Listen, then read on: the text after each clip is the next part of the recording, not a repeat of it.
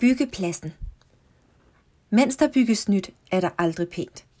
Så længe det hele står på, må man forvente en vis portion uorden, sågar kaos.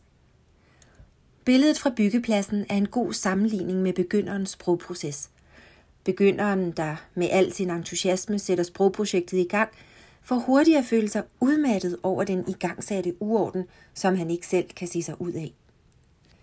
Her er det godt at huske, at medmindre man selv er håndværker og bekendt med processen, ja, så oplever alle det sådan, at de kan tage pusten fra en. Og det er derfor, man netop har udvalgt sig en bygherre med en plan for at undgå byggefejl. Alt stilles frem, så der er overblik over præcis de materialer, der skal anvendes, og begynderen skal jo netop have hænderne i sprogets byggeklodser, som er ordklasserne, for at kunne begynde at bygge med dem.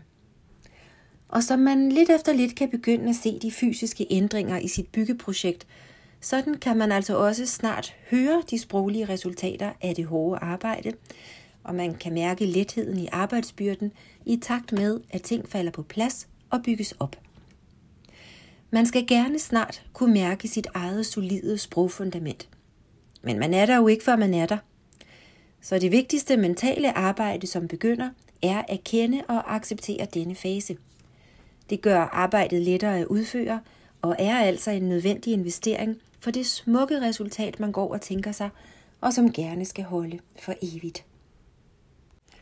Det samme gælder nu også for gavede sprogkyndige med smukke sprogslotte, at disse skal vedligeholdes, og nogle gange kan man måske tænke sig at udbygge eller tilbygge, og så møder man den samme uorden i og med, at man påtager sig noget nyt.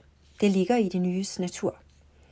Men når man en gang har prøvet det, kender man allerede processen og har erfaring med, at der kommer orden i uorden.